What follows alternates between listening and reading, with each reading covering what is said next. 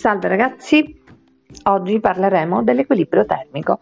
È un argomento non banale da fare solo via audio, perché ci sono dei passaggi matematici che richiederebbero, l'uso della scrittura, però ci proveremo. Quando è che due corpi si trovano in equilibrio termico? Quando hanno la stessa temperatura. Noi sappiamo che due corpi a contatto dopo un po' di tempo raggiungono la stessa temperatura, che viene chiamata proprio temperatura di equilibrio. Supponiamo adesso che un corpo alla temperatura di 0 gradi si trova a contatto con un corpo alla temperatura di 100 gradi. Quale sarà questa temperatura di equilibrio? In genere i ragazzi rispondono, riflettendoci, 50 gradi. Perché è la media aritmetica tra 0 e 100. In realtà, se riflettete bene, vi accorgerete che se il corpo alla temperatura di 0 gradi è un cubetto di ghiaccio e il corpo alla temperatura di 100 gradi è una pentola grande di acqua bollente, cioè piena di acqua bollente, è chiaro che la temperatura di equilibrio non può essere 50.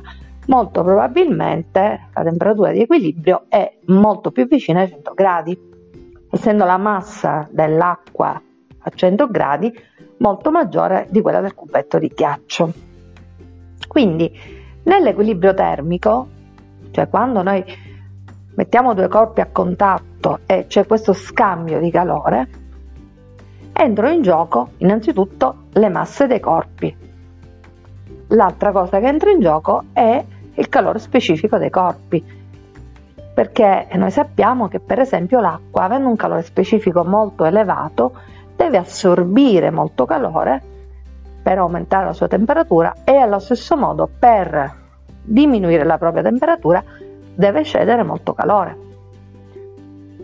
Quindi entra in gioco sicuramente il calore specifico, e oltre a questo ovviamente entra in gioco anche le temperature iniziali dei due corpi, come è logico.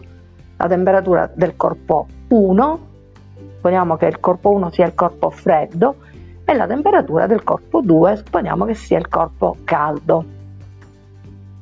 Ora facciamo un esempio.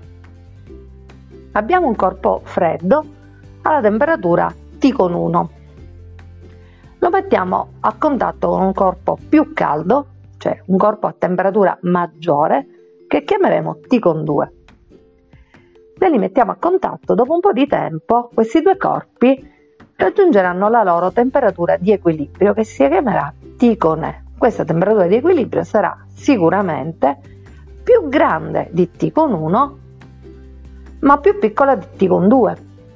Quindi nel caso per esempio del cubetto di ghiaccio, la temperatura di equilibrio sarà maggiore di 0 e minore di 100, però non sappiamo quanto vicino a 0 e quanto vicino a 100. Allora, il corpo 1, che è una temperatura minore, assorbe calore dal corpo 2. Allora, facciamo una piccola premessa.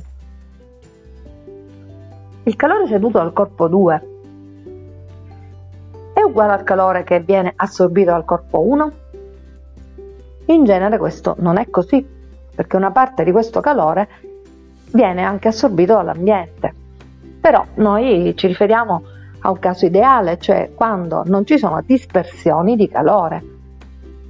Supponiamo quindi che i due corpi siano isolati, dall'ambiente esterno. Quindi per esempio si trovano all'interno di un calorimetro, dove viene fatta velocemente, tra l'altro, questa misura, perché se non è fatta velocemente comunque la dispersione c'è anche all'interno del calorimetro. Quindi supponiamo che nel caso proprio ideale, che in realtà nella realtà dei fatti non si verifica, che il corpo 2 cede calore al corpo 1, quindi tutto il calore ceduto dal corpo 2 è uguale al calore che viene assorbito dal corpo 1. Un'altra parentesi. A che temperatura si trovano tutti i corpi presenti, per esempio nella stanza dove siamo noi? Tutti i corpi presenti si trovano alla temperatura ambiente. A parte noi, che abbiamo la nostra temperatura interna, perché siamo dei mammiferi, quindi abbiamo il sistema di termoregolazione che ci fa assumere una temperatura interna di 37 gradi, tutti i corpi, dalla sedia alla penna al divano, qualunque cosa c'è nelle vostre stanze si trova una temperatura ambientale, quella della vostra stanza, che per esempio può essere 20 gradi, perché tutti i corpi sono a contatto con un grande corpo che è l'ambiente esterno. Comunque questa è una parentesi, invece noi stiamo parlando del caso ideale. Come calcoliamo il calore che viene assorbito dal corpo 1? Con la legge fondamentale della termologia. Cosa dice la legge fondamentale della termologia? Che il calore è uguale al prodotto della massa per il calore specifico per la variazione di temperatura, in formula Q uguale mc delta T, ovvero Q1 uguale M1, massa 1, per calore specifico 1, per temperatura di equilibrio meno T1. Il calore 1 è positivo perché la temperatura di equilibrio è maggiore della temperatura 1, perché il calore assorbito è sempre positivo. Invece il calore ceduto dal corpo 2, che sarà M2 per C2 per T-T2, T-T2 stanno tra parentesi, è una quantità negativa perché la temperatura di equilibrio abbiamo già detto che è minore della temperatura 2. Ebbene, queste due quantità in condizioni di equilibrio termico, e se non ci sono dispersioni di calore, queste due quantità sono uguali e opposte.